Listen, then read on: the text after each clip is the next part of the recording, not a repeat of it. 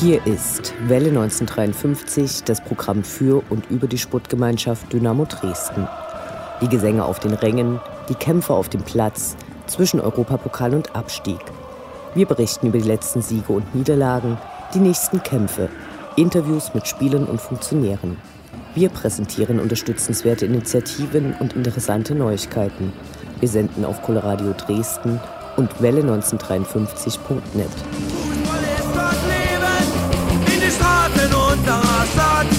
Schwarz-Gelb-Bieren unter Fahnen, wie sie noch keiner gesehen hat. Noch schön Lampen unserer Zeit, da gab es sie schon. Unseren Heimatverein mit langer Tradition.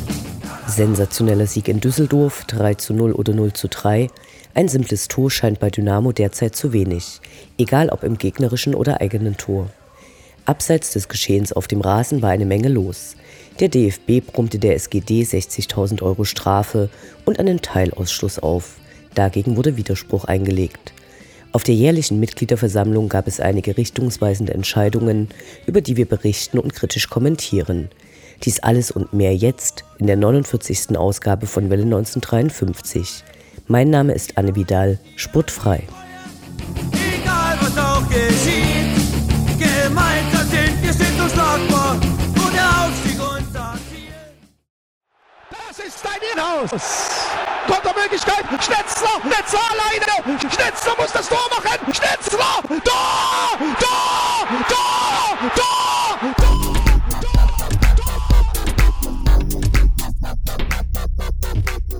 Der Blick zurück. Was ist passiert? Was war großartig? Was hätte nicht geschehen dürfen? Infos zu den absolvierten Liga- und Pokalspielen.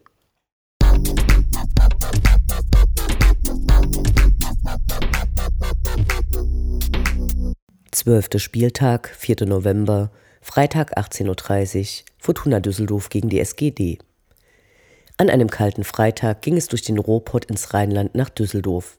Nicht ein Stadion war das Ziel, sondern die sogenannte Esprit Arena, eine Mehrzweckhalle, außen mit hässlichen Gittern versehen, drumherum Millionen von Parkplätzen in der Anmutung eines US-amerikanischen Baseballstadion-Außengeländes. Innen drin tausende Türen, eine Anzahl von Ordnern, die gefühlt in den vierstelligen Bereich reichte, weil diese Türen ja alle bewacht werden müssen. Im Stadion Lego-Sitze in diversen Farben, um die das Sitzplatzangebot bei weitem nicht ausfüllende Nachfrage zu kaschieren. Das einzig Schöne war ein sagenhaft plüschig aussehender Rasen, das war es dann aber auch für die mehr als zugliche Blechbüchse. Für die Dynamo-Fans waren Unter- und Oberrang vorgesehen. Nachdem sich die aktive Szene kurzerhand entschlossen hatte, aus dem Oberrang zu unterstützen, wurden für ein paar Minuten auch Polizisten an den Blockzugängen postiert, die die Karten genauer kontrollierten. Das wurde dann aber eingestellt, sodass für die Gästefans innerhalb ihrer Blöcke freie Platzwahl herrschte. Fortuna Düsseldorfs Claim ist einfach nur Fußball. Das ist dermaßen verlogen, wenn man das Werbebombardement vor dem Spiel über sich ergehen lassen muss. Naja. Trainer der Fortuna ist derzeit ein gewisser Friedhelm Funkel, der bei der Schmach von Uerdingen mit im Kader stand und dessen Bruder Wolfgang damals nicht nur 3 Tore gegen Dynamo schoss, sondern durch seinen Foul dem Dresdner Torwart Bernd Jakubowski einen Schulterbruch bescherte, der dessen Karriere aus bedeutete. Immerhin stieg Uerdingen dann mit Friedhelm Funkel als Trainer 3-mal ab. Zurück zum Spieltag. In Dynamos Startelf standen diesmal Erik Berko und Niklas Kreuze, die die angeschlagenen Nils Tischere und Marvin Stefaniak ersetzten. Die Fans hatten sich noch gar nicht richtig eingesungen, da fiel das erste Tor für Dynamo. Davon war auch die Bedienung der Stadionanzeige überrascht, sodass als Torschütze einfach mal Stefan Kutschke eingeblendet wurde. Wer war das? Hab ich nicht gesehen. Nimm Kutschke. Trotzdem falsch. Lumpy Lamberts hatte den Ball auf Niklas Hauptmann gebracht. Diese schlug eiskalt zu. 27 Sekunden. Überragend. Im Folgenden dominierten die Goldfüße klar die Partie.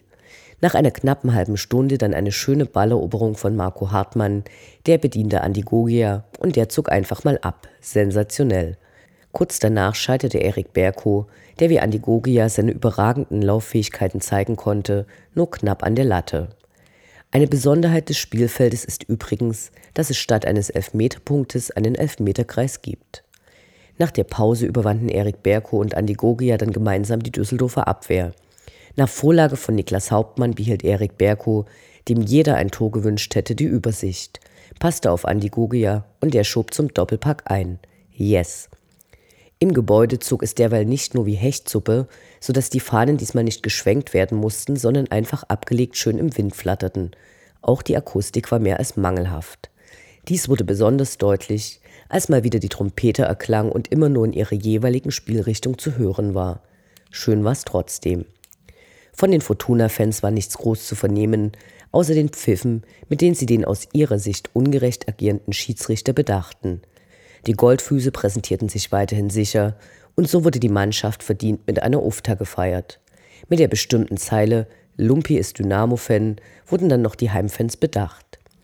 Die Stimmung war so gut, dass die Düsseldorfer Ordner es sich nicht nehmen ließen, im Oberrang mit den Dynamo-Fans mitzuhüpfen. Hier scheint die Liebe zum Heimteam nicht gerade ausgeprägt. Danach passierte nicht mehr viel. Marcel Hilsner wurde kurz vor Spielende für Berko eingewechselt und gab sein Zweitligadebüt.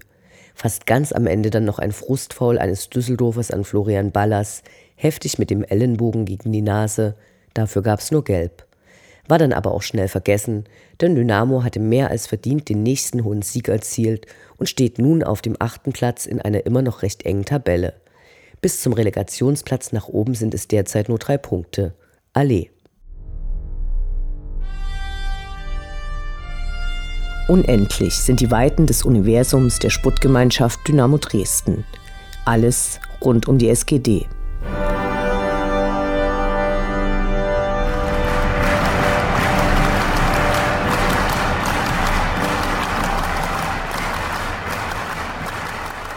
Bis zum nächsten Montag, dem 21. November, habt ihr die Möglichkeit, diverse Raritäten von Ultras Dynamo zu ersteigern.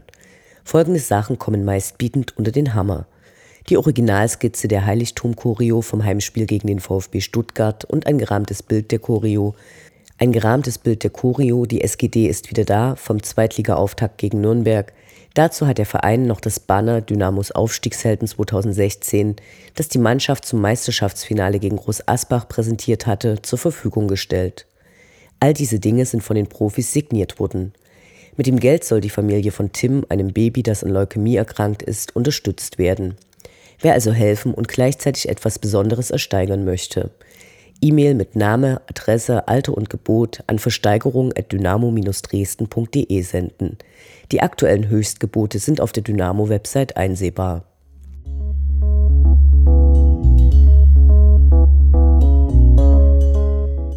Weihnachten ist auch gleich. Und Dynamo gibt jungen Vereinsmitgliedern zwischen 5 und 10 Jahren die Chance, beim letzten Heimspiel vom Fest am 9. Dezember als Einlaufkind den Rasen zu stürmen. Dafür muss ein Geschenkpäckchen an Dynamo geschickt werden, drin sein dürfen Spiel- und Mahlzeug für maximal 10 €. Die Gewinner werden beim Spiel gegen Bochum ausgelost und erhalten natürlich auch eine Freikarte fürs Spiel. Die Wichtelgeschenke werden an Kinder- und Jugendeinrichtungen in Dresden und der Region weiter verschenkt. Alle weiteren Infos findet ihr auf der Seite von Dynamo.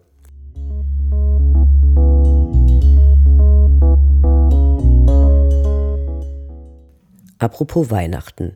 Wer dieses Jahr den Adventskalender von Dynamo für sich selbst kaufen oder verschenken wollte, Finger weg. Wie so oft auf diversen Fanartikeln ist auch hier die Stadtsilhouette abgebildet. Neben der Waldschlösschenbrücke und einer zu dünn geratenen Frauenkirche steht der Fernsehturm. Doch nicht der Dresdner, sondern wesentlich detaillierter und maßstabsgetreuer als die Frauenkirche, der Frankfurter. Der ist übrigens auch auf dem zum gleichen Preis von der Frankfurter Eintracht angebotenen Adventskalender abgebildet. Ob dies ein Verweis auf die auch im Westen Deutschlands zahlreichen Dynamo-Fans sein soll, wurde nicht bekannt.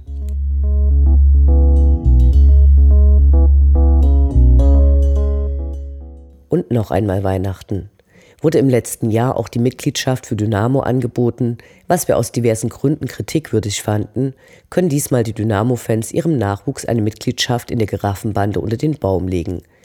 Dafür gibt es nicht nur die Möglichkeit zur Teilnahme an spannenden Veranstaltungen im Umfeld von Dynamo, sondern auch die Betreuung des dynamischen Nachwuchses bei ausgewählten Heimspielen. Zusätzlich gibt es noch einen original handsignierten Autogrammkartensatz der Profis. Wir finden ein hübsches Geschenk.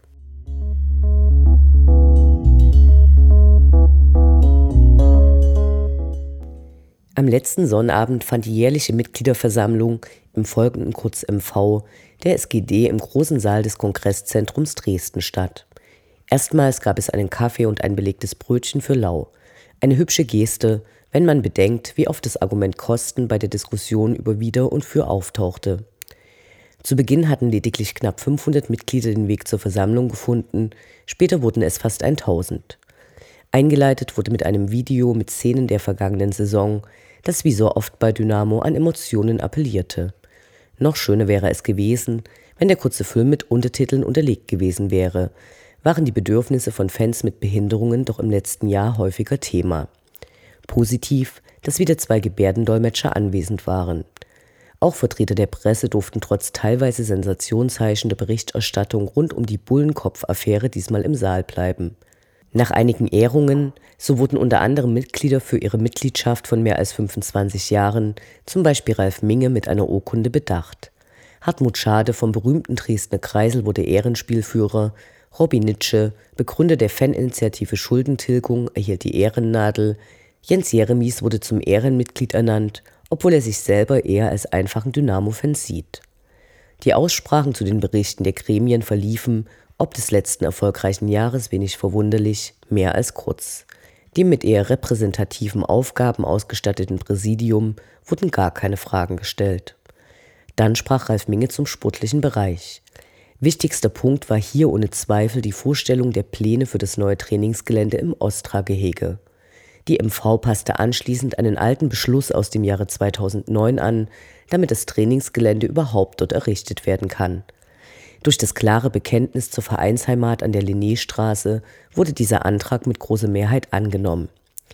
Dann konnte der Antrag über die Zustimmung der Mitglieder zu den Plänen für das neue Trainingsgelände erfolgen. Hier muss positiv erwähnt werden, dass durch die zahlreichen Vorabinformationen, zum Beispiel im Mitglieder-Newsletter und bei 2 Mitgliederstammtischen, alle detailliert informiert waren. Die Grundlage der Berechnungen war dabei nicht, ob sich Dynamo bei der derzeitigen Liga-Zugehörigkeit und finanziellen Lage das Gelände leisten könne, sondern dass Dynamo auch in den letzten beiden Jahren das Projekt hätte stemmen können. Bei 886 Ja-Stimmen lehnten nur 7 ab, ein Mitglied enthielt sich der Stimme. Damit wurden die Weichen für den weiteren sportlichen Betrieb von Dynamo gestellt. Dann sprach der Wirtschaftsprüfer, und zwar von einer Zäsur. Die Altlasten sind nun überwiegend abgetragen, ein Überschuss von 2.094.000 € wurde erwirtschaftet. Michael Brunn, der nur 10 Tage während des vergangenen Jahres kaufmännischer Geschäftsführer war, hatte einige sehr gute Nachrichten, die großen Beifall erhielten. Neben einer positiven Planung werden, wie schon lange gefordert, endlich die Pufferblöcke verkleinert. Die Pufferblöcke neben den Gästestehplätzen werden entfallen, die in Block R weggenommenen Sitzplätze können dann wieder vergeben werden. Schwieriger ist dies neben den Gästesitzplätzen, da hier eine neue Rettungsgasse gebaut werden muss. Einige Minuten widmete Michael Brunn sich den Umsätzen und Gewinnen des Merchandisings. Hierbei wurde allerdings nicht klar, inwieweit der Beschluss der letzten außerordentlichen Mitgliederversammlung zum Rückkauf der Merchandising-Rechte umgesetzt wurde oder ob nun ein anderes Modell verfolgt wird. Hier wären Erläuterungen mit Rückbezügen wünschenswert gewesen und wir hoffen, dass dies nachgeholt wird. Deutlich wurde hingegen, dass die Geschäftsführung den Vertrag mit dem derzeitigen Betreiber des Fanshops für weitere 3 Jahre fortsetzen will. Gut aufgenommen wurde, dass Michael Brunn ein klares Bekenntnis der Geschäftsführung zum Steinhaus gab. Sogar etwas Neues wurde gemeldet. Die Projektgesellschaft soll nun wohl ihr Einverständnis gegeben haben, die noch vorhandene Substanz des Steinhauses zu prüfen, womit doch noch eine Perspektive für die traditionelle Vereinsheimat besteht. Michael Brunn sprach auch zur aktuellen Strafe. Zitat: „Wir werden es uns nicht gefallen lassen, dass man uns eine schlechte Prognose ausstellt." Zitat Ende. Er forderte, Zitat, neue Wege für die DFB-Gerichtbarkeit. Wie stark solche Aussagen wirken werden, bleibt fraglich. Zumal das weitere Vorgehen der SGD bei einer möglichen Bestätigung des Urteils nach der Einlegung der Berufung nicht diskutiert wurde. Eine Differenzierung zwischen dem Abbrennen von Pyro und dem Wurf auf die gegnerischen Fans erfolgte nämlich zum Beispiel nicht, als vom, Zitat, Rucksack Heidenheim gesprochen wurde. Weiter in der Tagesordnung. Zu den Berichten von Aufsichts-, Ehren- und Jugendrat gab es keine Fragen und so kam es zum Punkt Entlastungen. Die wollte Präsident Ritter gleich kurzerhand per Handzeichen abstimmen lassen, obwohl mindestens die Entlastung des Aufsichtsrates für 2007/2008 immer kontrovers diskutiert worden war. In dessen Amtszeit fielen zum Beispiel die Stadionverträge, an dessen Folgen die SGD noch heute leidet. Und so wurden zur Entscheidung über diese Entlastung nach Einspruch von Capolemi doch die Stimmkarten eingesammelt. Präsident Ritter appellierte an den Vereinsfrieden und argumentierte, man müsse doch, Zitat, die Vergangenheit endlich ruhen lassen. Zitat Ende. Eine aus unserer Sicht mehr als fadenscheinige Begründung.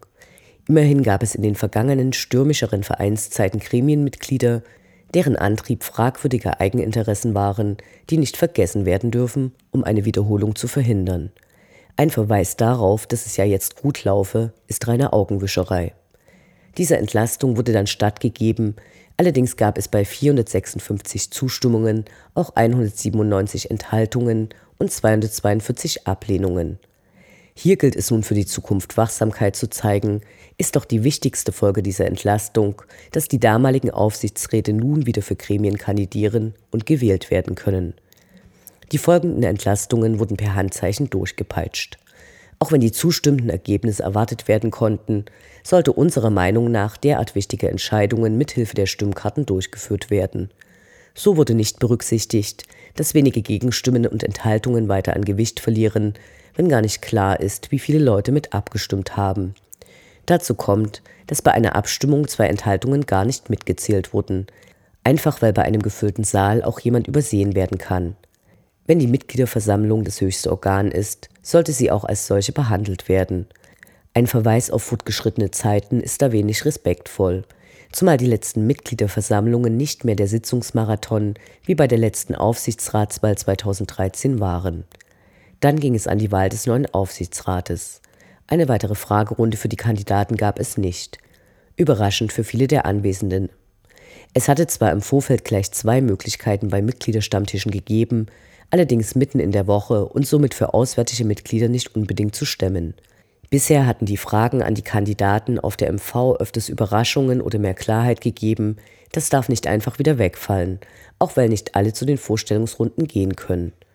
Auf dem Gang und draußen gab es Diskussionen zu den vor der Versammlung ausgelegten Flyern der Fangemeinschaft, die sich für eine Wiederwahl des bestehenden Aufsichtsrates aussprach und die damit konträr zu den Empfehlungen von Ultras Dynamo lagen, die wiederum ihre Favoriten im Zentralorgan des letzten Spiels präsentiert hatten. Dann wurde gewählt. Mit einem weiteren Verweis auf die fortgeschrittene Zeit strich Präsident Ritter kurzerhand die Mittagspause. Das finden wir ganz schön unverfroren. Wer kurz raus möchte, sei es zum Rauchen oder Pinkeln, kann ja selbst entscheiden, welchen Punkt er oder sie nicht so wichtig findet.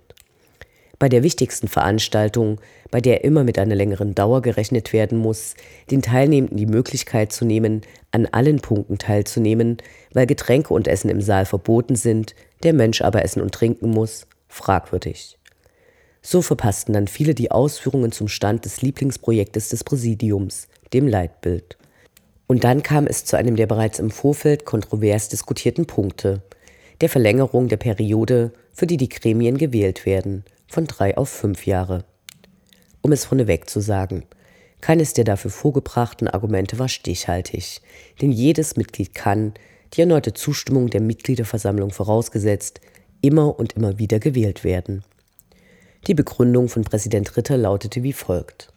Bei komplexen Entscheidungen könne zum Beispiel der Aufsichtsrat die Früchte seiner Arbeit nicht ernten oder zur Verantwortung gezogen werden. Außerdem könne es dazu kommen, dass größere Projekte bei einer kürzeren verbleibenden Zeit vielleicht gar nicht ernst oder in Angriff genommen würden. Unglaublich, wenn man die Implikationen bedenkt. Wo stände unser Verein heute, wenn der Aufsichtsrat nicht immer ein Jahr vor der neuen Wahl die Arbeit hätte schleifen lassen? Zum Glück stand an dieser Stelle Capo Lehmann auf und warf ein, dass der Mitgliedschaft solche Aufsichtsräte gestohlen bleiben können und sowieso nicht wiedergewählt würden. Dann wäre auch eine längere Wahlperiode kontraproduktiv. Aber auch den anderen Fürsprechern des Antrages fiel nicht viel ein.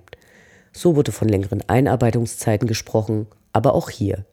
Wenn jemand gut arbeitet und das den Mitgliedern zeigen kann, steht einer Wiederwahl nichts im Wege. Ein gewichtiges Argument dagegen wurde nicht genannt, das wollen wir hier nachholen.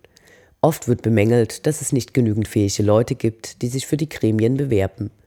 Sich verantwortungsvoll auf 3 arbeitsreiche Jahre einzulassen, ist eine große Hürde. Diese auf 5 Jahre hochzusetzen, kann leicht mit der Lebensplanung kollidieren. Dann kam natürlich noch das Argument des Aufwandes und der Kosten. Hier fühlen wir uns leicht verarscht. Ja, es ist viel Arbeit. Ja, die Mitgliederversammlung dauert dadurch länger. Aber sie ist das höchste Organ und einige der wenigen Möglichkeiten, sich direkt zu beteiligen, wenn man keine eigene Gremienkarriere anstrebt.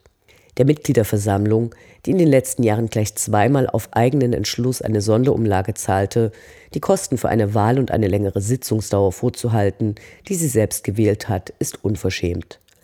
Nachfragen aus dem Publikum, die Klärung wollten, ab wann diese Neuregelung gelten würden, wurden ziemlich unfreundlich abgebügelt.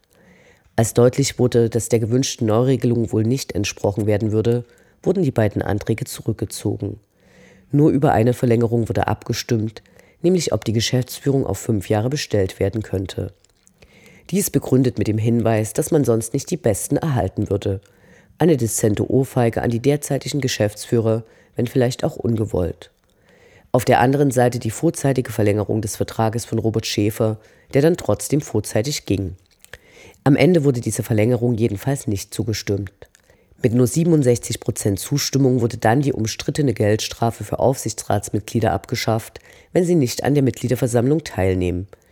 Länger behandelt wurden dann die Anträge von Fabian Heide, der die genauen Farben, Spielkleidung, Gestaltung des Vereinswappens und die Verpflichtung, dass bei einer eventuellen Ausgliederung diese auch von Tochterunternehmen berücksichtigt werden müssen, in die Satzung aufgenommen werden. Dies stellte er eindrucksvoll in einer Präsentation dar und verwies auf andere Vereine, die ähnliche Regelungen haben. Mit großer Mehrheit wurde der Antrag angenommen.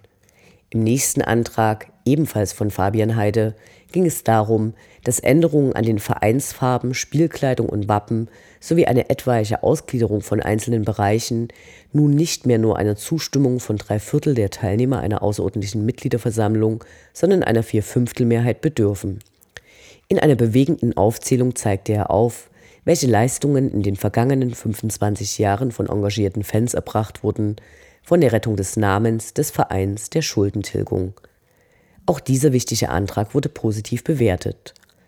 Die nachfolgenden Anträge, die eher organisatorische Abläufe betrafen, wurden im Schnellverfahren beschlossen, bevor es eine Aussage zum zunächst gestellten Antrag gab, der die Auswertung der Ereignisse rund um das Magdeburg-Spiel betraf. Dieser Antrag war nach einem Treffen und einem Kompromiss mit der Geschäftsführung zurückgezogen worden. Eines der Ergebnisse. Ab Januar entfallen die 2 Euro ihr Auswärtsticket, auch Randale-Euro genannt.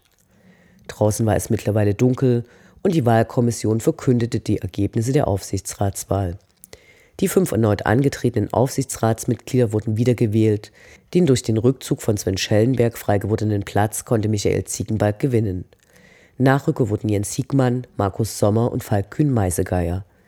Besonders bei letzterem stellt sich die Frage, ob eine reine Teilnahme an der Wahl mit gerade mal einer Zustimmung von 104 Stimmen, also knapp 11,5% der abgegebenen Stimmen, tatsächlich zu einer Mitarbeit berechtigen kann. Der Aufsichtsrat hat nun also folgende Mitglieder. André Gasch, Hans-Jürgen Dürner, Hans Eckert, Thomas Kunert und Lars May wurden wiedergewählt, neu ist Michael Ziegenbalg. Weiterhin ohne Abstimmung sind die von Ehren- und Jugendrat sowie der Fangemeinschaft entsandten Olaf Gruhle, Jens Heinig und Jörg Kasper. Insgesamt eine Mitgliederversammlung, die für die Zukunft äußerst wichtige Entscheidungen traf. Wir wünschen uns, dass Diskussionen und Gespräche möglich werden, die jetzt mit dem Verweis auf knappe Zeit unterbunden wurden. Dies sollte, gerade im Hinblick auf die zentrale Stellung der Mitgliederversammlung, mit Respekt gegenüber den Fans wieder etabliert werden. Verbrechen und Strafe. In dieser unbeliebtesten aller Rubriken, die hoffentlich nicht oft gesendet wird, geht es um neue Strafen, verhängt gegen die SGD.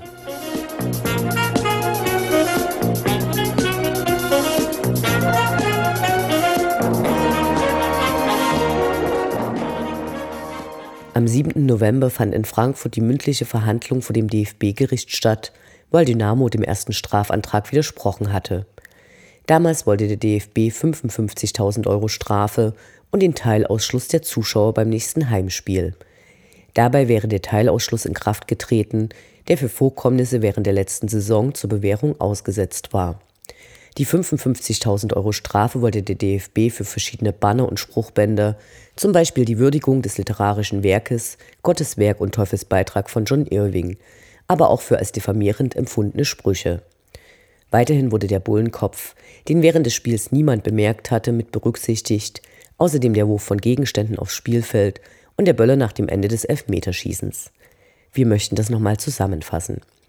Für die Durchführung des Pokalspiels gegen den Erstligisten aus Leipzig, dessen erfolgreiche Durchführung die Presse und den DFB überrascht hatte und dessen großer Skandal, der Bullenkopf, den niemand bemerkte, weil er erst 2 Tage später wegen aufgetauchter Fotos bekannt wurde, wird Dynamo mit einer riesigen Geldstrafe und einem geschlossenen K-Block bestraft. Nach der mündlichen Verhandlung wurde die Strafe vom DFB wie folgt festgelegt: 60.000 € und Zuschauerteilausschluss. Neu enthalten sind nun die kleinen Fackeln, die während der Choreo beim Spiel gegen Stuttgart den Jesuskopf umleuchteten, die Nebeltöpfe in Heidenheim und ein Flitzer, der nach Spielende gegen Braunschweig auf dem Feld war. Ein Flitzer macht noch keinen Platzsturm, hochgehaltene Fackeln noch keine Böllerwürfe in den Gästeblock, aber naja. Warum die Strafe so hoch ausfiel? Strafen des DFB-Sportgerichtes sollen präventiv wirken, wie auch immer sich der DFB das vorstellt. Hans E. Lorenz, der die mündliche Verhandlung geleitet hatte, begründete jedenfalls wie folgt, Zitat: Das Gericht verkennt nicht, dass das Risiko gegen RB Leipzig aufgrund der Bemühungen des Vereins gewaltfrei abgelaufen ist. Gleichwohl zeigen mehrere Fälle nach dem Pokalspiel, dass Dynamo Dresden derzeit aufgrund des Verhaltens Teile seiner Anhänger keine günstige Prognose gestellt werden kann. Das muss man sich mal auf der Zunge zergehen lassen. Dynamo Dresden hat dafür gesorgt, dass das Pokalspiel gewaltfrei abgelaufen ist, aber weil wir auch nicht ausschließen können, dass nach Spielende mal wieder jemand voller Begeisterung auf den Rasen läuft, zack, hier ist die Rechnung. Aus unserer Sicht ist es wenig hilfreich herumzujammern, dass andere Vereine weniger hart bestraft werden. Wesentlicher als eine Benachteiligung von Dynamo Dresden beim Strafmaß ist die DFB-Sportgerichtsbarkeit an sich. Deren Urteile sollen präventiv wirken, die Vereine werden ermuntert, die Strafen umzulegen, so sie denn der Täter habhaft werden können. Diese Logik hängen auch die Dynamo-Fans an, die die Strafe gern weitergeben möchten, was nach einem BGH-Urteil nun auch eher möglich wäre. Abgesehen davon, dass diese Beträge, so schmerzhaft sie für einen Verein sein mögen, die Betroffenen in den persönlichen Ruin treibt. Unbesehen davon dürfte das Umlegen der neuen Strafe auf diejenigen, die den Bullenkopf ins Stadion brachten, gar nicht so einfach sein. Beim erwähnten BGH-Urteil ging es um eine Straftat, der Bullenkopf ist aber lediglich eine Ordnungswidrigkeit. Ob dies rechtlich also überhaupt funktioniert, ist mehr als fraglich. Auf der anderen Seite sind die Geschäftsführer verpflichtet, Schaden vom Verein abzuwenden und könnten also in der Pflicht sein, die Strafe umzulegen. Dynamo wird gegen das Urteil in Berufung gehen. Etwas weiter ist man in Norwegen. Die haben die Realität akzeptiert, die viele immer noch nicht wahrhaben wollen, und da reden wir nicht nur von den Kreisen des DFB. Pyro wird es immer geben. In Norwegen ist der kontrollierte Gebrauch von Pyro gestattet. Jetzt haben Fans mit einem Hersteller von Pyrotechnik Sicherheitszertifikate im Einklang mit EU-Recht entwickelt, die ihnen den Import von Fackeln, Rauchtöpfen und Blinkern gestatten, die dann im Stadion zum Einsatz kommen können. Zwar müssen dafür jeweils Genehmigungen bei Polizei und Feuerwehr eingeholt werden, aber Bürotechnik ist dort kein Verbrechen. Ausrufezeichen! Ausrufezeichen!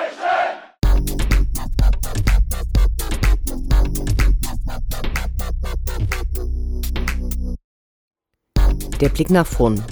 Die nächsten Spiele, die nächsten Termine. Hoffnung und Zuversicht. Niederlage oder Ufter.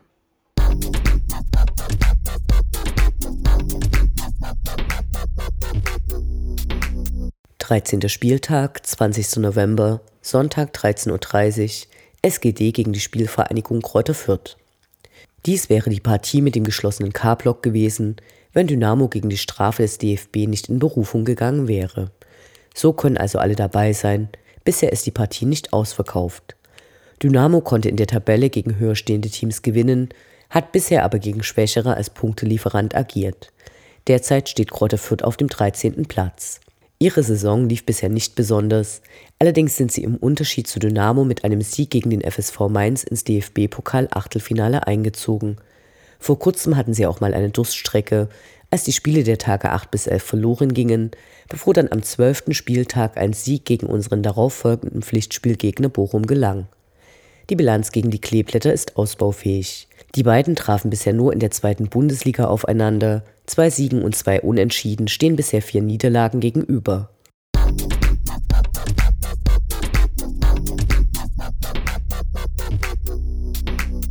Vierzehnter Spieltag, 26. November, Sonnabend 13 Uhr, SGD gegen VfL Bochum 1848. Beim letzten Aufeinandertreffen in der zweiten Liga, das war 2013 am letzten Spieltag vor Weihnachten, wurden massenhaft gelb-weiße Zipfelmützen aus Filz verteilt, die noch heute öfter im Stadionbild zu sehen sind. Bis Weihnachten ist noch etwas Zeit, kalt genug ist es schon. Damals gab es ein eher enttäuschendes 0:0.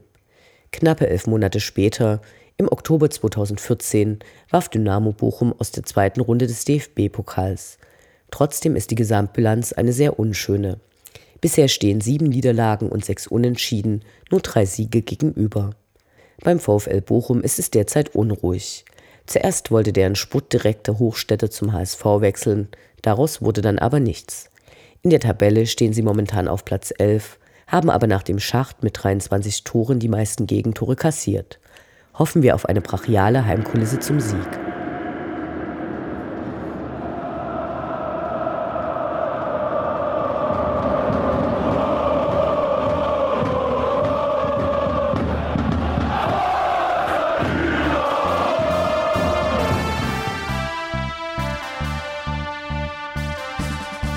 Das war Welle 1953, das Programm für und über die Sportgemeinschaft Dynamo Dresden.